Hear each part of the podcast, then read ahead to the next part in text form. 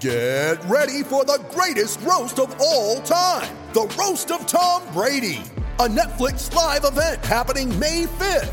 Hosted by Kevin Hart, the seven time world champion gets his cleats held to the fire by famous friends and frenemies on an unforgettable night where everything is fair game. Tune in on May 5th at 5 p.m. Pacific time for the Roast of Tom Brady, live only on Netflix. You ready? Showtime. On May 3rd, summer starts with The Fall Guy. Let's do it later. Let's drink a spicy margarita. Make some bad decisions. Yes. Audiences are falling in love with the most entertaining film of the year. Fall guy. Fall guy. Fall guy. That's what the poster said. See Ryan Gosling and Emily Blunt in the movie critics say exists to make you happy. Trying to make it out? Nope. Because I don't either. It's not what I'm into right now. What are you into? Talking. Yeah. The Fall Guy. Only in theaters May 3rd. Rated PG-13.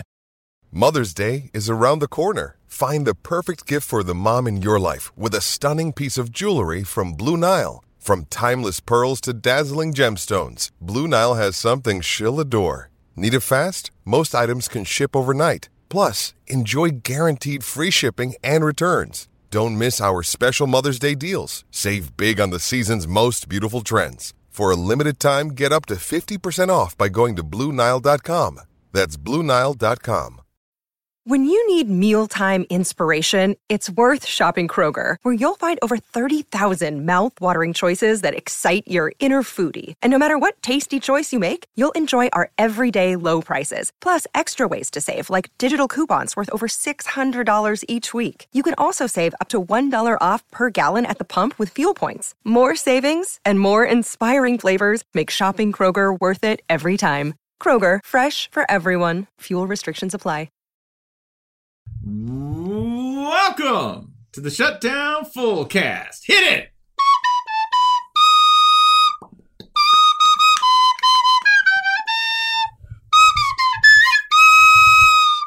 Cha cha cha!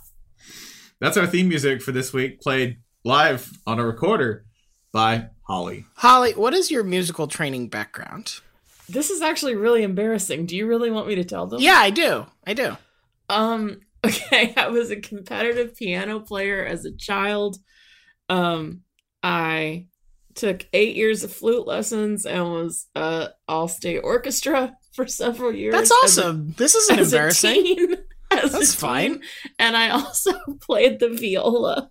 Um, I still play the piano for fun, and I picked up the recorder just to see what would happen. Nothing good is the answer. I don't think that's embarrassing. Nothing you do as a teen is like not not embarrassing. It- oh, it's not sense. embarrassing. I Right. had a really good time playing music as a as a teen. It's just really funny that I can't play the recorder. Oh, I gotcha. Okay. I do know that um, Alex McDaniel. oh, I want to learn the auto harp, but I Alex haven't. McDaniel is also a classically trained flautist, but Uh, us and Lizzo, yeah, that's just one more thing we all have in common. but she's too cowardly to send us her own shutdown full cast theme. Yeah. I don't even have see I don't have actual instruments in my home except for the piano. Like my flutes are all packed away at my parents' house. But I did buy this recorder after uh, spotting it at a guitar center during an emergency gear run right before our Charlotte show. Spencer, what is your musical background, if any? My musical oh, background. you I were in started- band, so yeah. I did. I played trumpet for, I think, since fourth grade. Okay. Yeah, I played trumpet since fourth grade, and then uh, I'm trying to remember what it was called in Tennessee, that thing where we all had to go to the hotel and live and just play in band for junior clinic something like that. and then senior clinic. Yeah, I was in that thing. uh, I was in marching band and I played French horn. If we got you a trumpet, t- like next week, do you think you could? Anybody bang- can play a trumpet. Do you think you could bang out the full cast theme on it? Yeah, I do. God, this is such a small office. I would much rather. I'd much rather play it on a sousaphone Yeah, if that's an option, sure. Can we get that? because I can play that too.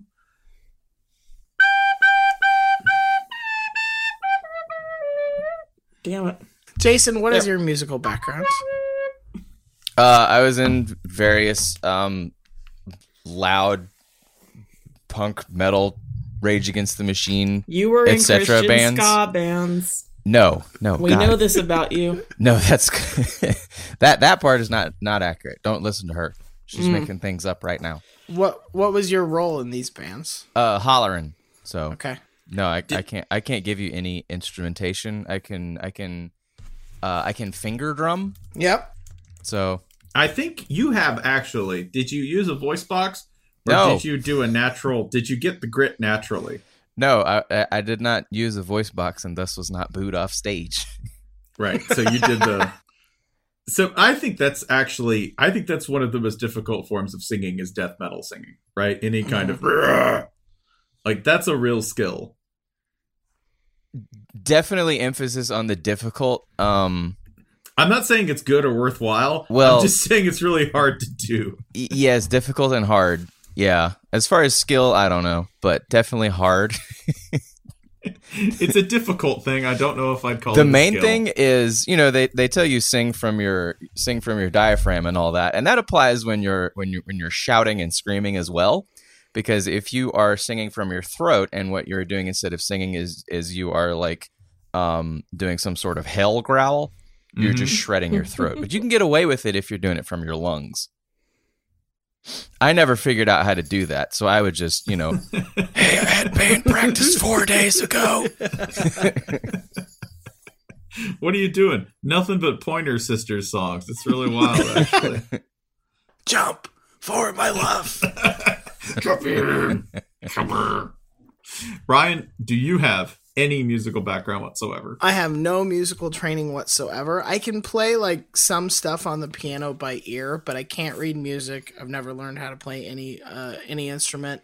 Uh, the best I can do, uh, I was the lead antagonist in our middle school musical, which was an unlicensed knockoff of Little Shop of Horrors.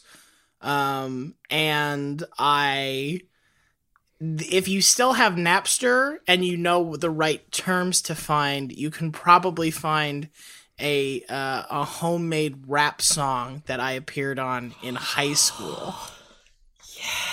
The search begins. Friends Full of listeners, Ryan, contact us. We are going to find this. So here's the problem.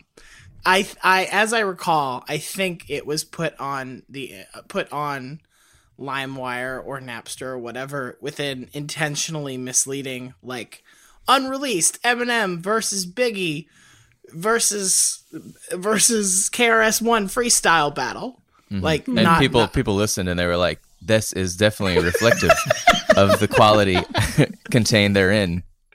They, they listen to it and they're like, this is flames. Yeah. Oh my God, I'm going to change my whole life because I listened to this. So don't worry. What did you rap about? I'm not. I'm not giving you any more details. Do you think I'm insane? It was Carousel, wasn't it? Is that an honest question? We were just talking about carousel. Mm-hmm. Anyway, Look at these clams. Look at them. Look at them, Clay. Look at them clams. we're here to talk about the 40 for 40 bowl previews. I actually really want to tell the clam story now. 40 for 40 bowl previews. All clams, no filler. Before we do that, we have podcast business. Podcast business. Podcast business. What's that business? Podcast business. Podcast business. Better move now, cause it's got a gun. Oh my god, it's got a gun. So first of all, uh, not not podcast business. I got per se. there.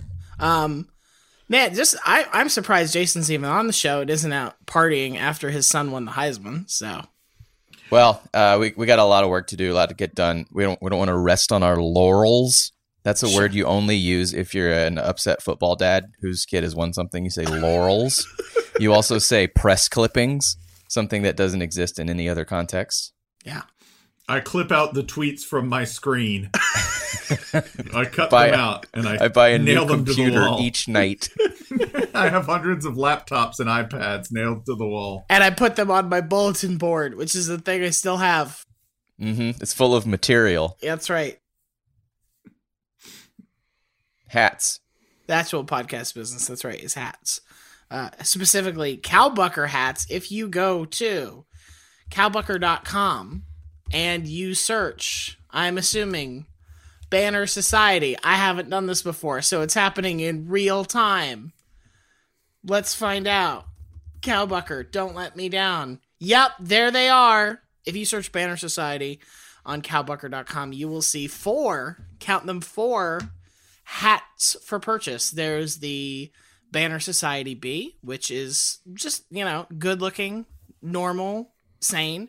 There's Clean. there's the PAPN hat, which looks either like a um an uh sort of third party federal agency hat, like the FDNY shirt you get for somebody who's like you've never fought a fire in your life, sir or ma'am, uh, or it kind of looks like the hat they like if you squint it sort of looks like a bad die hard sequel title. I think it kind of looks like one of those 1991 hype rap hats, right? oh that's good like like you could just alter it slightly so it says peppa Yeah. Or Ryan, can I also point out that there are more than just four hats? Because if you'll go to the Cowbucker website, you will see that each hat says things like the Banner Society collection. Uh, each of these types of hats is available in several different colorways. that's true yes yes these are The just hats sort of are multiplying. the base models um the hats are multiplying before our very eyes. Uh, we had Twitter user hello spelled the LSU way Newman ask Cowbucker the other night for a Banner Society or a Sack Time hat in LSU colors, and they had it up on the site in uh, minutes. and now it's there yeah. Um the sack time is one of the other one of the options here. Right now it comes in michigan colors uh r blue and white and mm, lsu purple and gold. And then probably probably the the like the sneaky best pick of them all is uh the hat with 25 snake emojis on it oh, a, a- an extremely classy hat, if I may say so myself. The one that I have actually considered wearing, even though with any baseball type cap or trucker type cap, I look like an enormous disturbed fourth grader. Somebody did point out that this should come with one of the um one of the snakes should be like velcro so that you can move it and replace it if you want. I So want a 3D leather skate. I think they can make that happen for you. I have heard that they can. Um so those if you order by December 19th some par- some hats on the site say December 20th. I wouldn't chance it. December 19th if you get your order in, they will ship your they will ship your order. Uh, priority mail, it will get there by Christmas. What better way to tell someone you love them than by giving them a hat that says sack time? Sack time. I mean, kinda, right? I think I think the best uh, way to do this is to give it to somebody who has never listened to our podcast, doesn't even like college football. Just give it to them and film their reaction and send it to us, please. Buddy, it's December. We don't like college football. It's a it's a it's an invitation to join someone in the bedroom, right? Wow, Sack Ew. time. It's kind Going of to sleep. Oh, Via Going hat. to sleep. Yeah, Right. Yeah. Also, please, if any It's time to rest. if anyone listening to this is planning on committing a robbery on camera, by all means, wear one of these. Free promo for us. for? what is what does Santa carry toys in? Mm-hmm. Exactly. A bindle? A God backpack. damn, it's not a bindle. His duffel duffel bag. Santa's just a roof hobo. it's a sack. It's a sack. A wandering chimney hobo. Yeah. Christmas is literally sack time. Ho ho ho! It's sack time. The fall of Rome, sack time. Hey, yeah, you can't top the Visigoths for sacks. That's right. You really can't. It's like Deacon Jones, 14th place. 13 through 1, all various Visigoths. On this episode, we're going to be previewing uh seven bowl games of uh Oh, it's 40 for 40. Where's my. of 40 of- for 40.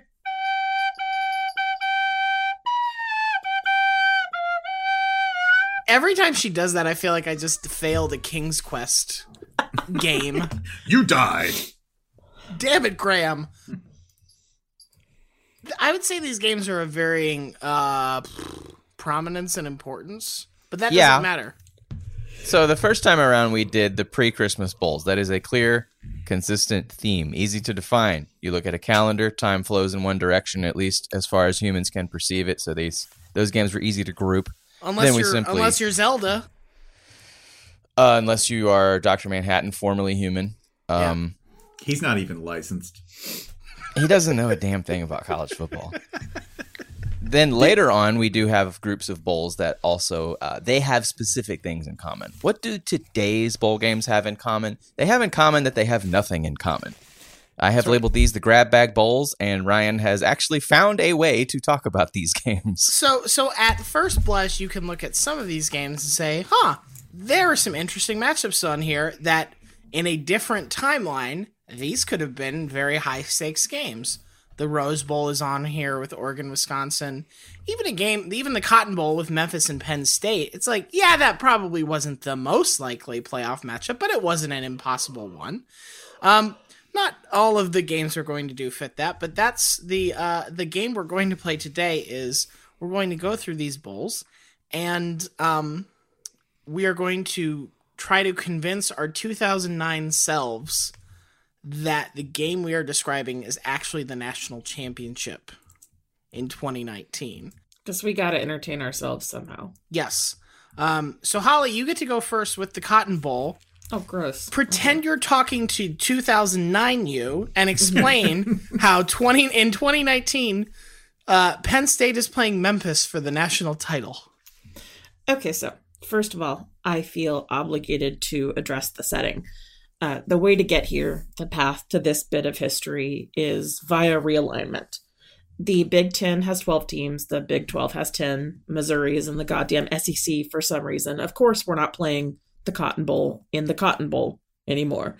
Uh, the enormous television screen in the stadium can be explained and should be explained in actual reality as a very shiny symptom of our species slide towards a future best described in WALL-E.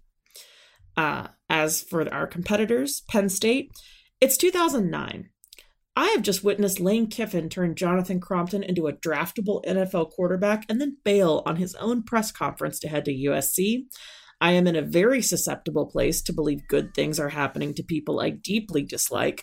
Of course, James Franklin is at this time, if I recall correctly, Ralph Friedgen's head coach in waiting, uh, but I trust me. Memphis is even easier.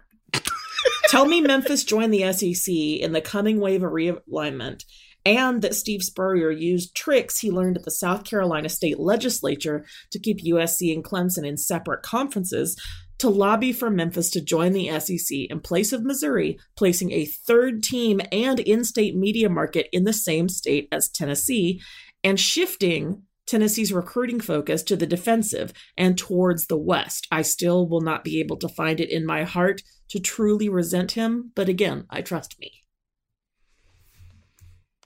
It is it is easier to buy that like in 2009.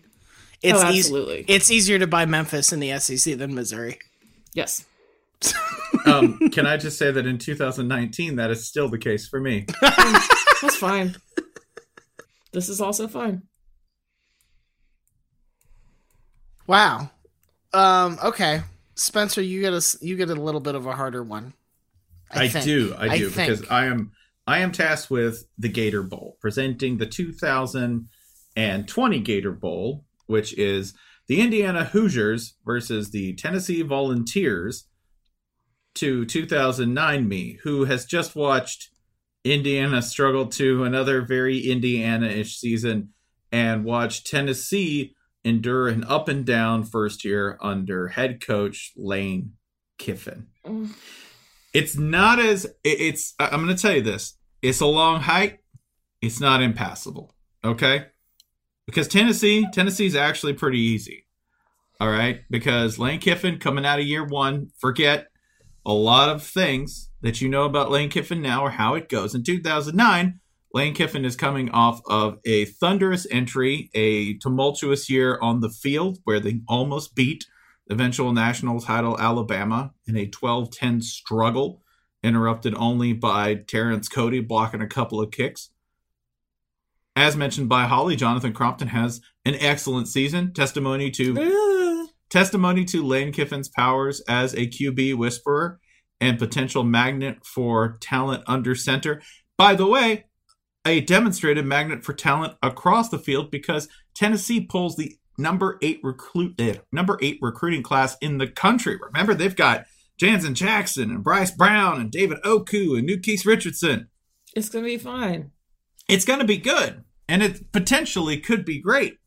And if you told me in 2009, I should have taken this game just to prevent you from taking this game. I kind of Hey. figured you would, to be honest. if you told me, hey, this cocky bastard, he's going to actually get Tennessee someplace where in 2019 they end up in a national title game, I might believe you. It's not an insane thing to consider, right?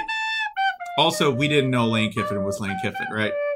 You didn't know that was going to happen. We had a pretty good did. idea. Yes, we did. you didn't know he was. You didn't know he the was leaving. 2000, no, the 2009 season is over. We have an idea. Yeah, but we also we also had.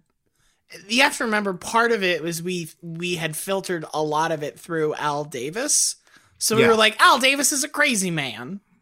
Yeah. Also, this he he leaves he leaves for USC in in early 2010, right? He leaves in January, so we don't know all that stuff yet.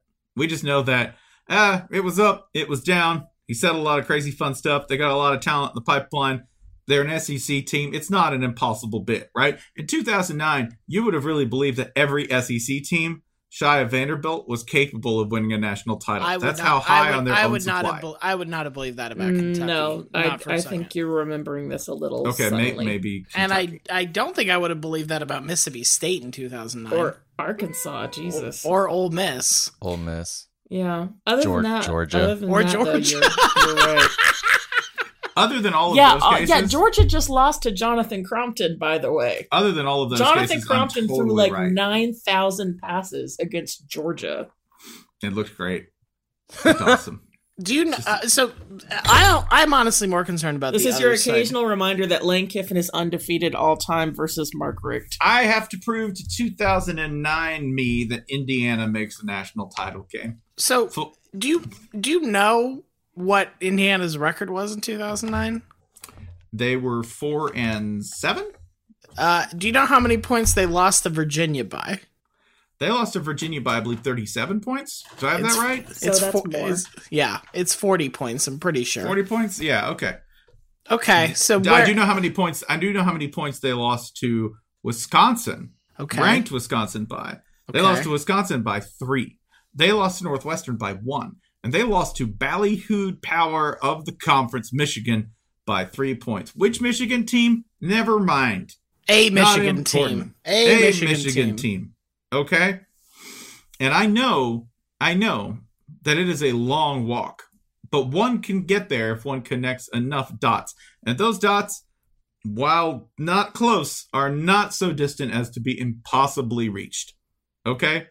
Because we are working back up under Bill Lynch, who has, I think, four games within uh, a single score that could have gone the other way could have taken them to an eight win team. If I told you an eight win Indiana team, you would assume some mystical, magical things were happening, and that maybe an extension further into the stratosphere of nine or 10 wins might not be completely insane. Please note my phrasing. I didn't say realistic. I just said you can see it from here, but the air is real thin and I don't have enough oxygen to get there because I'm Indiana, right? I'm used to being a Also, you got a real big head. I got a real big head. Needs a lot of oxygen to feed it, right? Do you- what size fitted hat do you wear, by the way? Seven and five eighths. Okay. Seven I, five. eighths. I, I, I, I said it was closer to eight. I thought it was like eight and a quarter. I think it's like a nine. you Mm. know, a cowboy hat is closer to eight. Because Jason and I were talking about this. I, I, I mentioned totally the time I normal tried. conversation. I, I, I we were talking about hats, and for whatever reason, we were talking about big hats, and I mentioned the time I tried on Spencer's cowboy hat and realized I had stepped into a whole new world of big hats. Like it comes down around your ears. Yeah. Yes. Yeah, the cowboy hat has to be a little larger. I'm not real sure what it is about cowboy fit, but it's closer to an eight. All okay. right. Okay. Sorry. Please continue. So Indiana, like me, the large-headed, the large-headed, oxygen-starved, huge head that is that can see where it wants to go but can't quite get there. Now, if I told you too that the future in 2009 for every power in the Big Ten was looking rocky, looking vague, looking kind of unknown, and looking like maybe there'd be a lane of opportunity for a moonshot of an Indiana team to sneak in there, it's there. We're hitting toward the end of the Tressel era where things are getting kind of stale at Ohio State. We're hitting Michigan in trouble. you're hitting Penn State, you know, in kind of a eh, transitional state, if you will, right? And there's Wisconsin, who Wisconsin under Bret Bielema, while solid, not exactly uh, not exactly a complete given in terms of dynastic potential there. In other words, the Big Ten is a complete mess, and one year of variance at the high end could put Indiana in the catbird seat. So I'm not I'm not saying it's easy. I'm not saying Bill Lynch in Indiana can't get there without some serious luck. I'm also not saying, given the landscape in 2009, not completely impossible. There's Hey. one other there's one other wrinkle in your favor. You can convince 2009 you that the Big 10 because they're so tradition obsessed n- by in 2019 still doesn't have a conference championship game and therefore Indiana through a combination of scheduling luck and close wins won the Big 10 with some tiebreaker horse shit and made it to the national championship. and or th- there was like a they had some sort of repeat Rose Bowl rule and like shit, Yeah. Indiana hasn't been in forever. They have to go.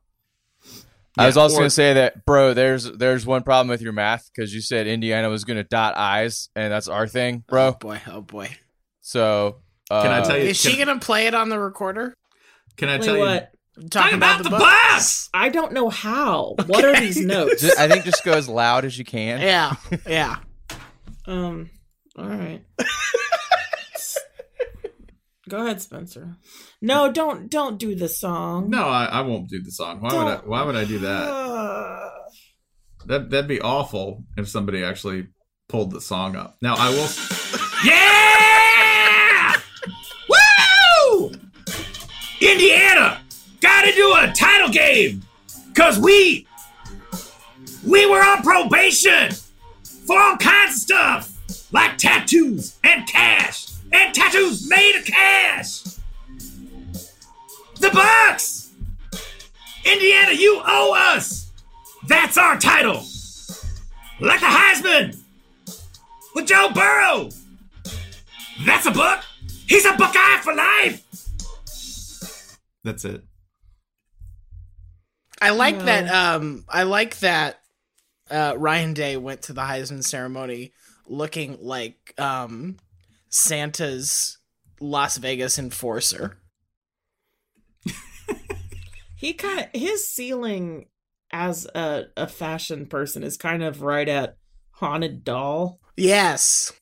Anyway, Yeah. So that's yeah, that's a rough moment. I can't believe you're just disrespecting Ryan Day like this after we've talked about the Bucks so much. Oh, did we? Sorry. Yeah. Also, that's my that's my other key here is that yeah, maybe a couple people got on probation. Let's be let's keep it real, Indiana. How are you going to get into a national title game out of the Big Ten? You're going to need somebody to get in trouble. You'll need a school that's enough of a toadying like bootlick to power as Ohio State, who will say, "Oh, NCAA, we're real sorry about that cash. We'll cooperate with your investigation because the police are always right. The police are troops, so The police are troops, and we respect troops." Yeah, they have very similar outfits. they couldn't call them state troopers if they're not troops. We want to play the right. We want to play games the right way. Yep. Meanwhile, Indiana do crime. Indiana, Indiana, totally do crime. Please. Okay, I get USC Iowa. Uh, are we doing the Holiday Bowl song? I mean, I didn't prepare this, but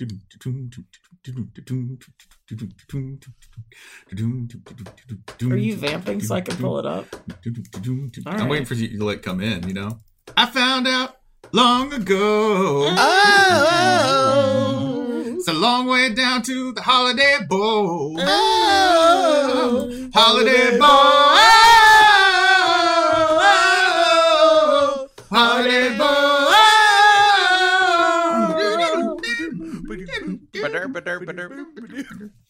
Ah, that felt good. it just felt wrong not to. Um,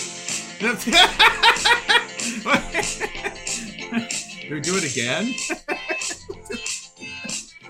This music video has a typewriter. Oh, it's very disturbing. Yeah. Oh God, his eyes.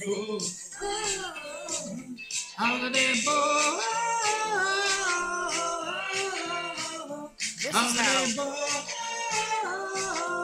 Just I think, your okay, advertisement could be right here. If Yeah. you've ever seen, if you've never seen the music video to that, don't. It's very disturbing. That was singularly disturbing. Please take take us away for the Holiday Bowl here. Um, the Holiday Bowl this year is USC Iowa, which is not like a huge stretch to come up with as a national championship game. Um, it's it will be funny if 2019 me uh goes back and tells 2009 me like, hey, one of these teams has gotten very close to a playoff appearance. Guess which one it was. Um, but I won't. I won't do that. Instead, I will tell 2009 me that this is what happened to USC.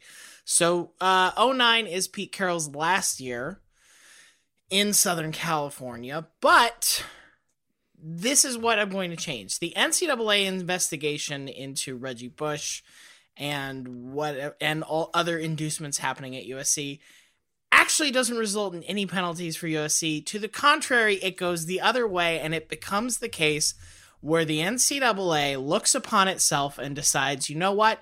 This is all ridiculous. We're going to kill amateurism. We're going to make recruiting an open market. That means Pete Carroll stays at USC because obviously he and his crew have a head start on how to do this whole thing. They continue crushing it. They continue dominating the Pac 12 and being a national power. No surprise there, but this is actually much better for the Iowa Hawkeyes. Now, at this point, they're already winning like eight to 10 games a year consistently. Now, they start taking farm subsidy money to lure in recruits, and Kirk Ferentz takes a hard, hard left turn. He becomes incredibly flashy. He starts referring to himself as the Silo Sultan and Big Daddy Grain. He, he openly tries to bribe referees mid game. this is why I didn't want to go first. He drinks champagne after turnovers, and nobody can do anything because America loves him. But sadly, after two, uh, the 2018 season, he dies on the operating table after asking a doctor to replace all of his bodily fluids with liquefied platinum so he could, quote, bleed rich. Motivated to honor his memory, Iowa goes undefeated and faces USC in the national championship game. By the way, I want to point out that if Kirk Ferentz had died then, if he really had passed, and we're glad he didn't, of course, because he's still with us and we value all life. All life? No. Uh, but Kirk Ferentz, if he had passed away after the 2003 season, uh, really would have only had one more half conference championship than he does now. Because remember, yeah, Kirk Ferentz won a half of, he won a piece of a Big Ten conference title in 2004. And then they just started signing, just started throwing him money. And you know, you know what you've gotten since then? Nothing. no. no. They won, they won some, some Outback They have they have a bronze pig most of the time. The- I can buy you a bronze pig for less than four mil a year. I want a bronze Will you? pig now. That's awesome. Can I have one? I'll Let's do get it for one. only. Let's get one and share it. I'll only give you a bronze pig Oh, we for can three pass it. million a We year. can Iowa. pass it back and forth among each other like our own rivalry trophy. Yeah, whoever is whoever is uh most dominant i- on the podcast a- a- as of I don't know how do you I would actually, scoring I, system. I would actually love if um, Godfrey and Jason's changed the chicken bet to their own personal Floyd. That's a good idea. We I, get, we're just gonna get a big bronze chicken. Starting in 2005, every year I could have gone in and Riversided Iowa for a mortgage payment on the Big Ten title game and come out a winner for 15 years. We can also surprise him with this chicken because there's no way he's listening. 15 years. That's true. Surprise chicken. Who doesn't Do you know that? that? You know the Janet Jackson song "What Have You Done for Me Lately?" When she's like, "Now What's it it seems your dancing shoes are always on my couch." Kirk Ferentz's tenure at Iowa is, "What if I liked that?" And I were Janet Jackson. I I'm want like, you to "That's- know this is really hurting the chances that we'll be able to sell the Big Daddy Grain shirts that I've designed. So thanks for that. I think I think with Kirk it's more like what haven't I not done for you? Right? Yes. He hasn't gone four and eight.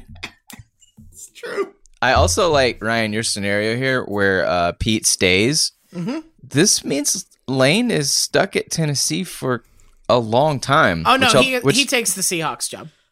Oh, Okay. thank God! I was gonna say we're gonna get the death penalty. Because because He I takes mean- the Se- he takes the Seahawks job. so the the NFL is like, yep, one year, good enough. Give him another shot. That's right. He takes the Seahawks job. The Seahawks beat the Patriots in that Super Bowl. It's so shameful for Tom Brady and Bill Belichick that they both retire and refuse to uh, publicly comment ever again. And the NFL becomes a like kind of a wonderland.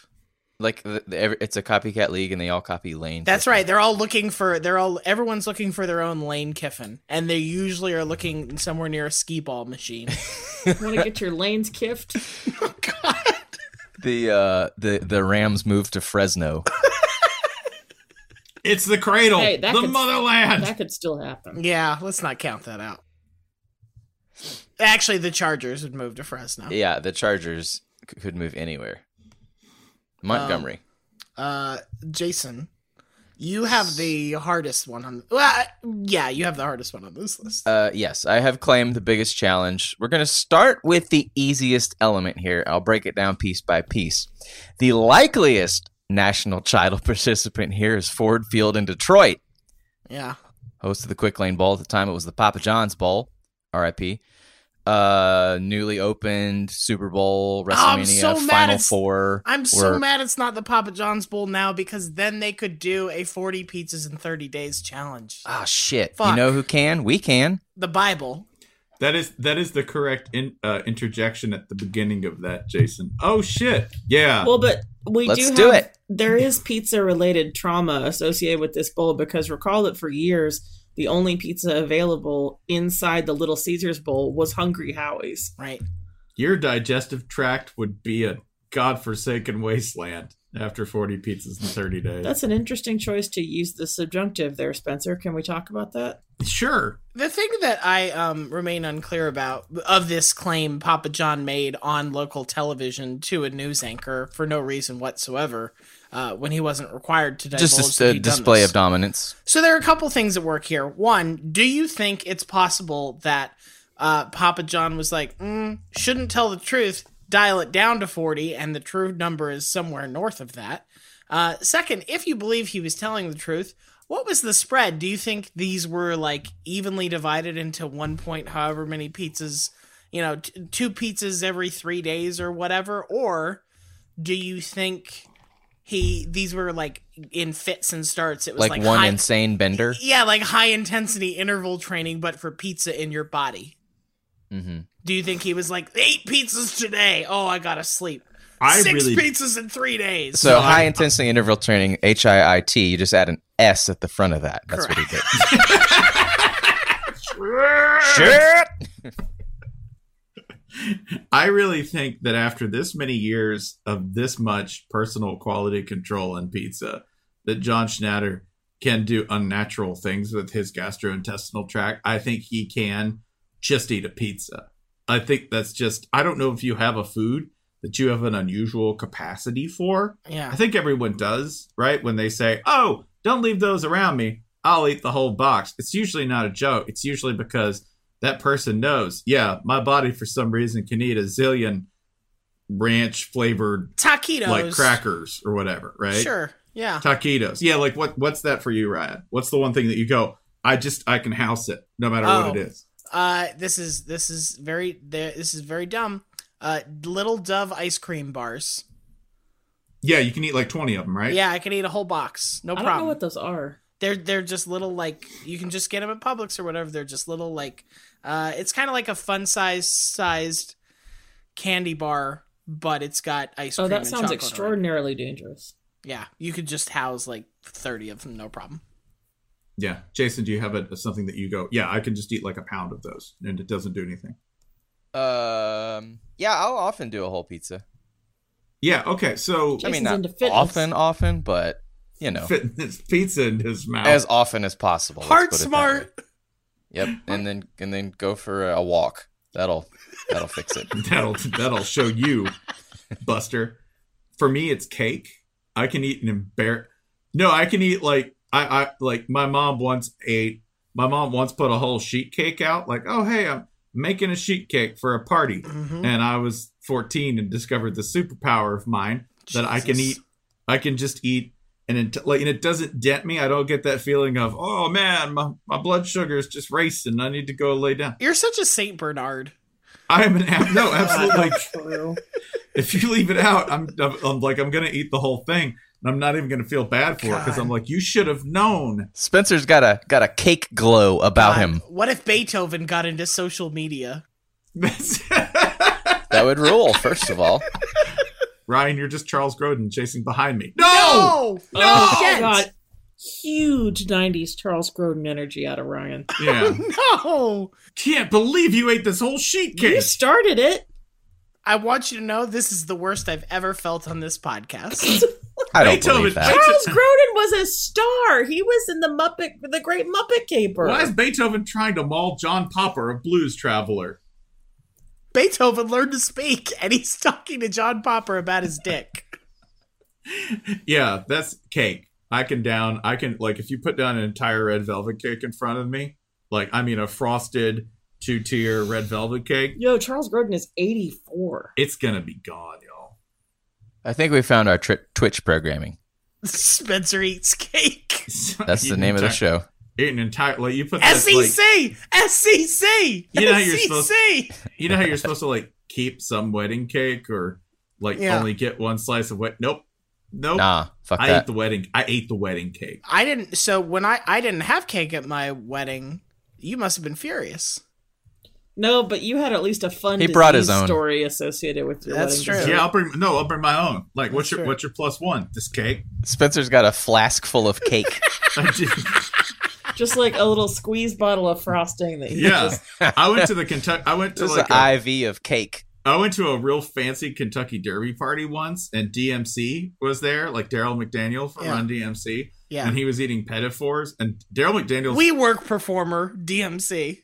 yes, and DMC and was like the nicest guy. And we talked about how good petit fours were, and I know he's a really nice dude because he watched me eat like twelve petit fours off of this thing, and he didn't say anything. He didn't say like, and I was eating in a like the New England Patriots offensive line was in the room, and people were looking at me like that guy can put it away. They probably thought you were an athlete. Yeah, they- when it comes to cake, It's a- I am. It's a petty 40. I'm now picturing like an alternative version of Hot Ones, but instead of a celebrity eating wings, Sweet ones. it's, oh, it's it's a celebrity being interviewed by Spencer and seeing how long they can watch him eat cake. Yeah, they they tap out after like two. They're not. They're not. No, this celebrity never gets any cake. They're just watching Spencer eat cake. They're eating a salad while Spencer takes down ten cakes. No, I really have like a bear. You know when they say what do bears eat when they break into places? You know they're like, man, a bear could drink like 32 bear 32 beers and it doesn't even affect it. That's me. Beer doesn't really get me drunk. I can drink like 30 beers and it doesn't really affect me. They're like, man, the bear the bear totally trashed and ate like this entire bakery full of cake. Relatable. You know. You know who else eats a whole cake is a sim. That's right. I sit there, I increase my charisma by talking in the mirror very confidently, and I stuff myself with But, 28 buddy, cakes. No, you don't. Yeah. And then he pisses on the floor. And then and then someone puts four couches around me and I die. he dies in a swimming pool. And I die in a swimming pool and somebody you are gonna die in a swimming pool. You sound so happy about that. yeah. Just throw me cake, I'll be fine. So Detroit, we can get you that part. We can get this title game in Detroit. That's plausible. No problem there. Give- That's He that's just stop. No. Get, Is he what what cake? happened. he Did he- just stole my drink. Oh. I thought it was gonna be cake. I swore it was gonna be somehow you like materialized a cake. yeah, I, I was hoping. You had your own drink. I was We're gonna hoping he opened like a dresser drawer and pulled out a No, he just ate. No, he cashed his own drink, reached across, and just took mine. We'll just do this at the next live show. Bag Pull- on the just pull- table. you hear Pull out a cake. Oh. bag on the table and you hear the zip. No, Spencer, you're joking, but I promise you somebody's going to bring at a minimum a slice of cake to the next live show and you will eat it on stage. It's Oh, it's gone. gonna be There's no. There's, uh, there's absolutely no chance I am not housing that live on the show. Yeah. Great. Great. so we're putting a title game in Detroit. We'll have pizza. We'll have cake. The kids will love it. I was gonna say, is this a laser It'll tag great. birthday party? Next One step time, on the I went to Saskatchewan and I ate an entire bakery, bricks and all. Next step on the degree of difficulty is 2009 Pitt. If you look at 2009 Pitt, do you see a future national champion? Here's the argument that you do. You see a team that went in this season a missed PAT against a really good Cincinnati, a 43 yard field goal at the buzzer against West Virginia, and a Russell Wilson touchdown away from going undefeated and finishing in the top four. Uh, they had gone nine and four the year prior. They had beaten number two West Virginia the year prior to that. This is a good program at this point, and they're in a conference where they're going to get a lot of quality wins. They are averaging their highest recruiting rankings uh, four year run ever. They're averaging a top 25 class for, you know, for some schools that's bad. For Pitt, that's great. Pitt'll take that. You have the stability of a Dave Wannstedt regime regime going on. Um, I look back at at time. I tried to find the first ever person who tweeted a Dave Wannstedt looks like joke. Uh, I found this from user the C3 Network in 2009. This was the very first ever quote. Watching Weekend at Bernie's. Does anyone else think Bernie looks like Dave Wannstedt? I, I, I um, yes, yes. I'm not white enough to have watched this movie, but I understand Bernie is the dead guy. That's yes. correct. Yes. No, repeat. I've watched this movie repeatedly. Yes, he does resemble Dave Wannstedt. Okay. But despite being a dead guy, Dave Wannstedt can lead a fucking program, pal, to the national championship at any point in the following decade. Pitt was Pitt was ninth in the BCS rankings at one point this year. Yeah, Sure.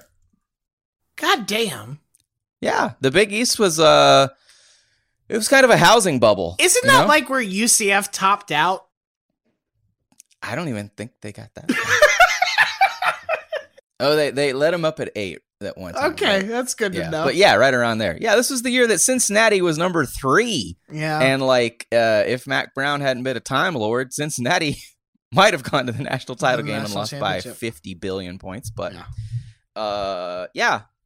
Also, also on this coaching staff, you have future Boston College head coach Jeff Hafley, um, future one and zero Pitt interim coach Phil Bennett. This is a loaded group. Uh, so all right, here is the hard part. In the 2019 Quick Lane Bowl, Pitt is facing Eastern Michigan. Um, and I have to get Eastern Michigan into a national title game and do it against Pitt. So, Yeah. Ryan, when I was reading the stipulations, yes. I noticed a word was missing Okay. in what you wrote down. You Okay. stipulated I have to get these two schools into a title game. Did not I didn't say FBS. football. Did oh I was gonna say I didn't say FBS. So if you're saying Pitt drops down and so does EMU. Uh, that would be that would be too easy. We're going even more difficult. Okay, good. Um, so EMU's best sports are its MAC dynasties in men's swimming and men's track. Uh, meanwhile, Pitt has made uh, swimming nationals six times in or uh, had six times in that decade. So not the most impossible thing in the world. Both teams made the the 2018 volleyball tournament. And Dave Wannstedt has amazing swim coach energy. Oh, he I does. bet, I bet I bet that mustache looks great, soaking wet. If you told me Dave Wannstedt was, was wearing swim trunks at all times, like those guys who wear basketball shorts under their clothes all the time. yes, I would Yeah. 100% believe you. Does Ready he wear for- swim? ready does he for wear swim. He wears swim trunks under his basketball shorts, under his khakis, and Yes, under that that's is a correct. wrestling singlet. That's correct. That's correct. Speaking of wrestling, Pitt Wrestling is uh has typically been a top twenty or so program. Um, and uh, EMU has uh has cut wrestling, or so you thought. Here they come from the rafters, Wow. cash in the briefcase. Wow. That's how it works in wrestling. Yep. Uh, EMU's last national title was the 2005 heptathlon by Layla Nelson. Uh, Pitt cannot really compare to that. I say we just see what James Conner can do in the heptathlon. hmm Uh, they have both finished in the top two in club roller hockey, Mm. And Pitt is number one in the nation in cities that would most like a factory themed football field with a cinder block entrance. And EMU already has one, That's true. so they doesn't, are one and two in those rankings. doesn't e, doesn't EMU also have the Dick Building?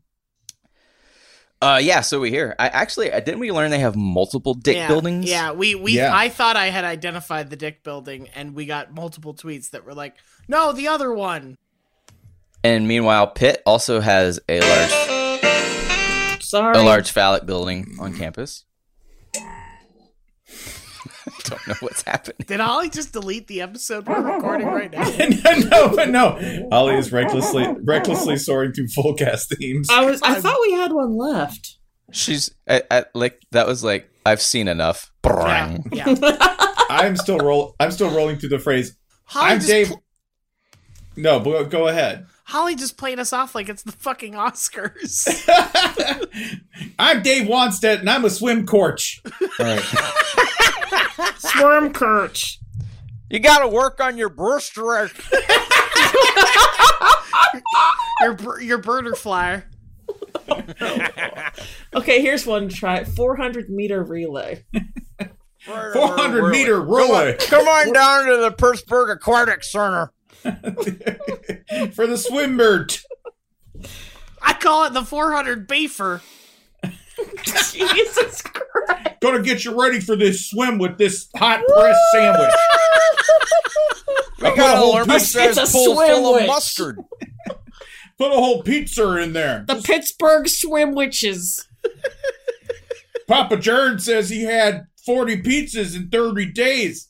Me, that's that's a slow February. Oh, he's trying to make weight for wrestling season. You put the pizzas in the singlet like that. The part of this, the part of this uh, that I believe most is that a Dave Wannstedt coached every sport at Pitt in 2009. Um, yes. And the part that I like best is that by suggesting that Pitt would be in a national championship um, in wrestling, Jason has stumbled upon the part of this podcast that will accidentally make Penn State fans the maddest.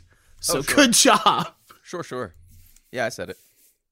Um, the Pinstripe Bowl is up next. It's mine. It involves Michigan State and Wake Forest. Um, so there are two coaching changes I'm going to make happen that didn't happen. 2009 Michigan State. You didn't have a a great year under Mark Dantonio in his third or fourth season or something like that. So Mama came calling for who? That's right, Ty Willingham. Recently uh, graduate of Michigan State, recent, re- recently relieved of duties at Washington. 2009 Wake Forest, you are in, I believe, year seven of the Jim Grobe experiment. Uh, you get over that shit as well. And you go out and you find a hot name that has just hit the market. You hire Phillip Fulmer. These oh. two Oh. they get to these programs and they take their time. They it's a slow building process. These are schools that are willing to be patient. They're not expecting big results right away. But the truth Good. is they are both secretly working on something else, revenge. They spend the next 8 or so years helping the FBI build an airtight corruption case against the shoe companies and college athletics, not just basketball, but football and even golf. And at the end of it, the NCAA is forced to put every school on probation except two, the ones led by brave undercover agents Ty Willingham and Phil Fulmer. Now they have a problem. They have nowhere to play the national championship game because they're all college football or pro football stadiums.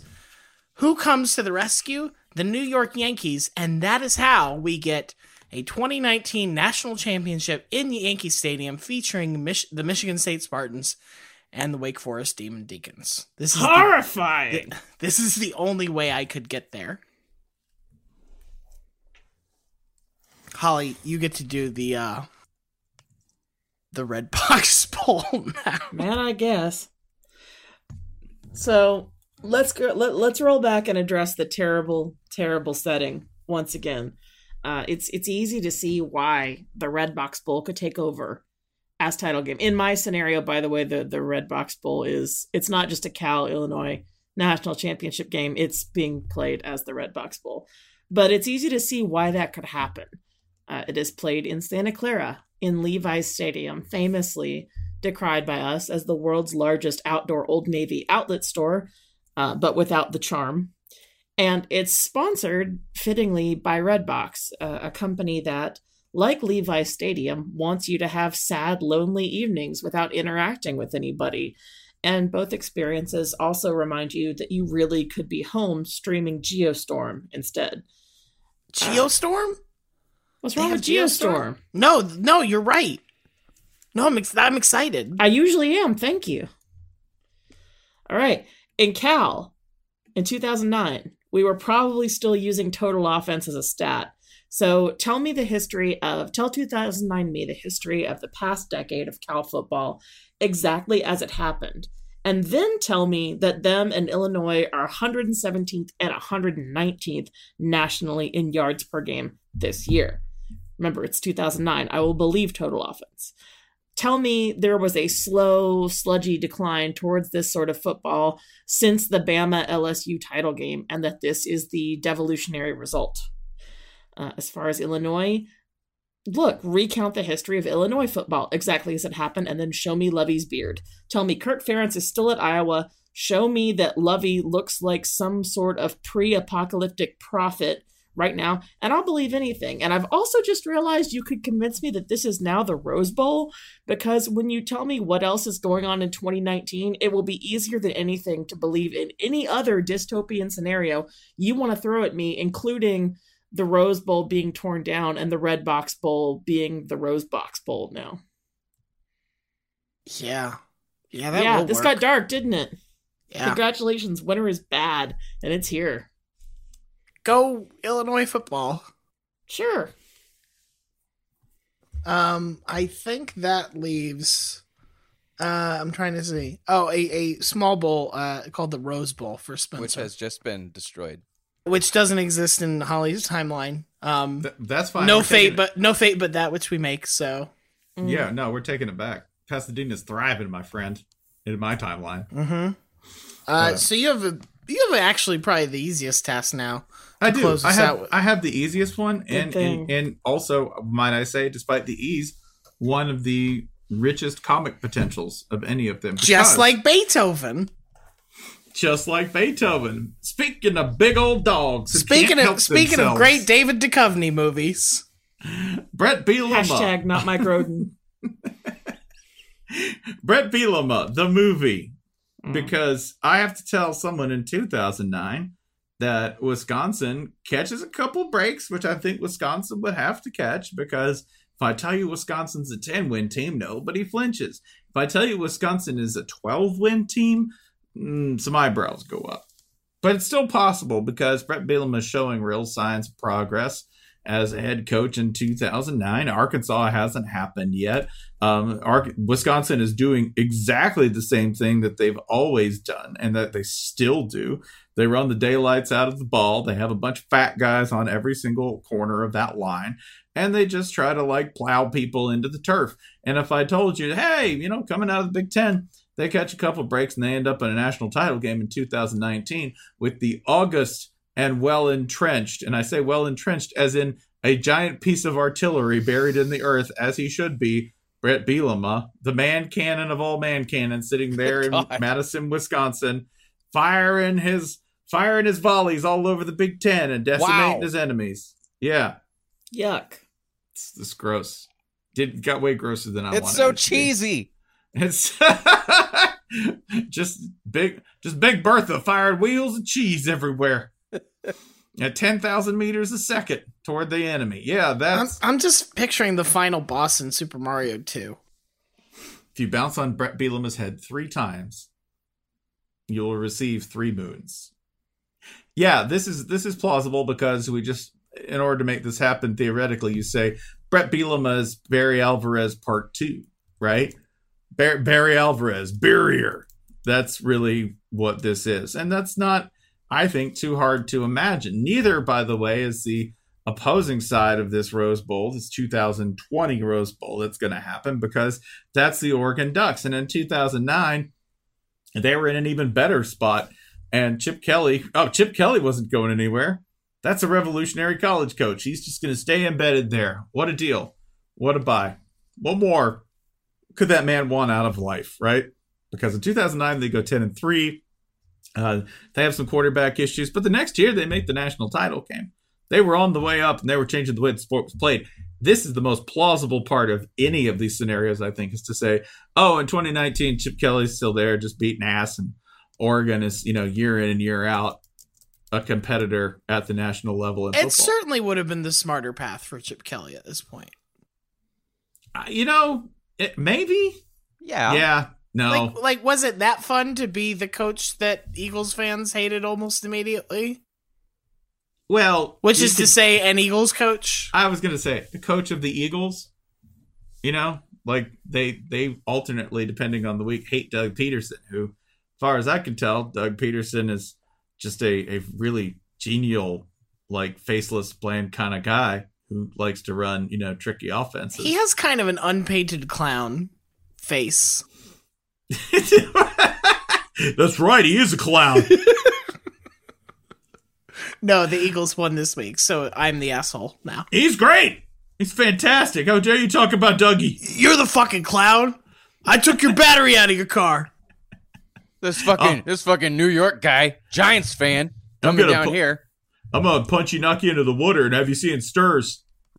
Ryan, it's a good thing you left Philadelphia before you said this shit. That's Don't true. step into Bucks County with that shit. I have a question that I want to. This is totally out of nowhere.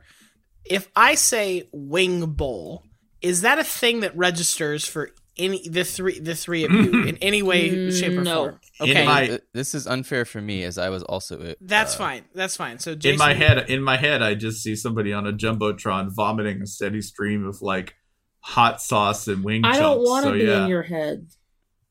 Okay, so so we saw we saw our our former our former colleague, uh, uh, Travis, who lives in Philly and is a like probably the most respectable, extremely Philly person you could possibly find. And he was talking about Wing Bowl to Godfrey, and Godfrey had no idea what it was, and I I didn't know that Wing Bowl was not part of uh, our national um, whatever part of the brain holds shame, our national that but I'm not going to derail the podcast with this. I just want people to go. If you don't know what I'm talking about, just go to Wikipedia and put in wing bowl, um, and you'll be fine. Just, just, just know that you'll be fine. It basically it looks like the shirtless Wing Bret Bielema photo in motion. Oh God.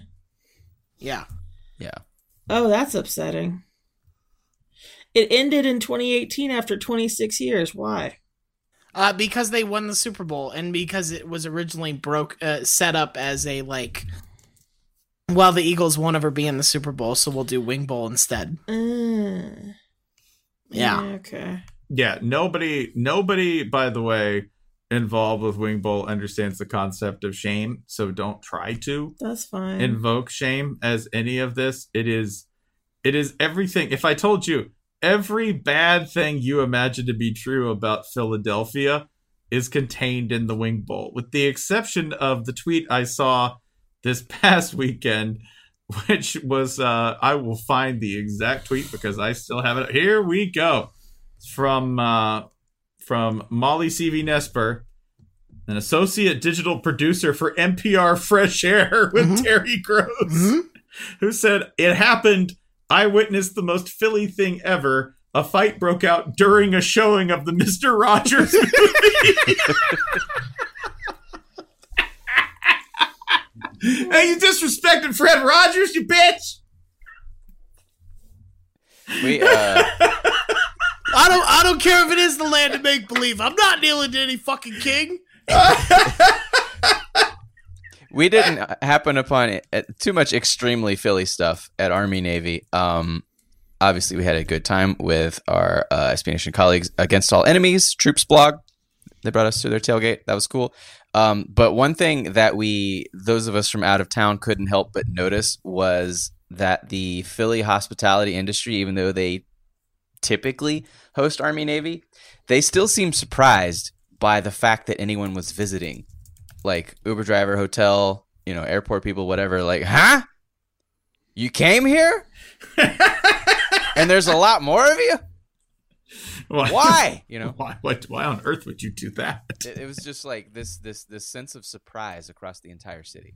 Jason, please share. Um, you know how like you go to some hotels and they'll be like, "Oh, here's a fresh cookie" or whatever. Jason, what was waiting at your hotel? So, uh, those of you who have might have not seen the Philly pretzel video that we have that we have shared every so often. Spencer, what is the reporter's name? Herb Callahan. Yeah, it's amazing. Uh, please go watch it. It's it's about. Um, it looks like it's from like 1983, uh, but I assume since it's Philly, it's from like 2013. It's Yeah, just no, no, roadside. real- pretz- realistically, I think it's ninety. I think it's ninety-five. it's these roadside pretz- pretzel salesmen in Philadelphia who are like wiping their buttholes with their hands and then handing people pretzels. And Herb is standing there with the camera, like, "All right, I just recorded you doing that." Like, nope, nope, no, you didn't. I, I washed my hands and then Herb, I'm sorry. Herb, it- are- Herb Dennen, Herb Denenberg. Herb Denenberg. But uh, so my my whole joke is like, I, as soon as I get to Philly, I'm gonna have a pretzel, right?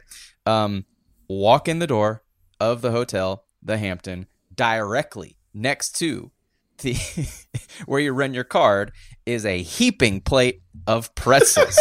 you can grab a pretzel. I assume they these these they, they appeared much fresher than the traditional Philly roadside pretzel, so I was disappointed about that. No But- birds, no birds on your pretzel. and then also at the stadium itself, there was just a massive, the breadiest pretzel. I, I've had a lot of carbs. Thank you, Philly. Thank you. What'd you do? I, I ate pretzels the Philly way. I went, I urinated, I didn't wash my hands, and I immediately grabbed the closest pretzel to me and sold it to somebody For 50 cents. for 50 cents. And then Herb, the ghost of Herb Denenberg, came up behind me and was like, Sir, do you.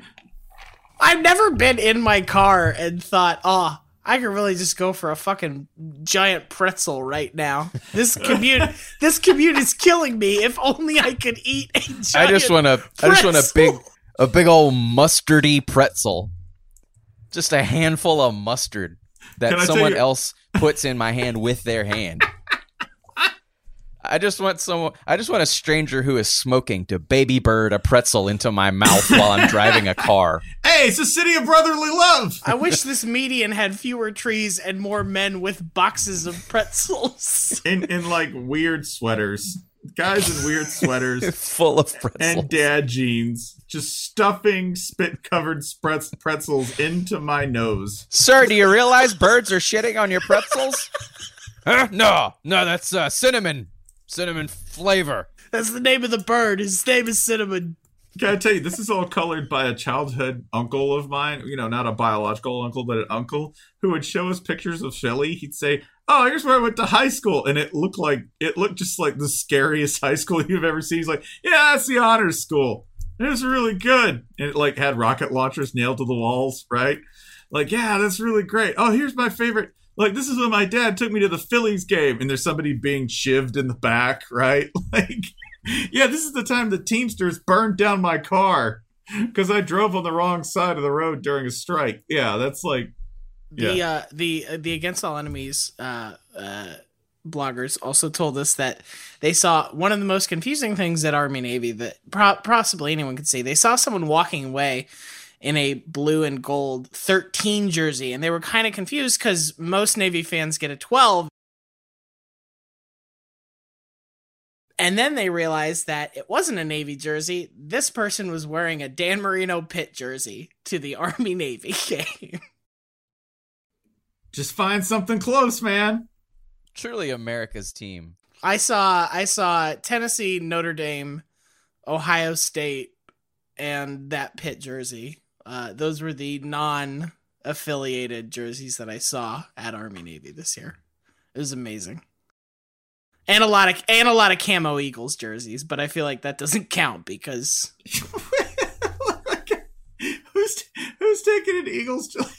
That's my favorite thing. Is like the camo Eagles jersey. It's tactical. Yep. Tactical mm-hmm. Eagles, yeah. So you'll blend in at the Wawa, like you're in a ghillie suit at the Wawa.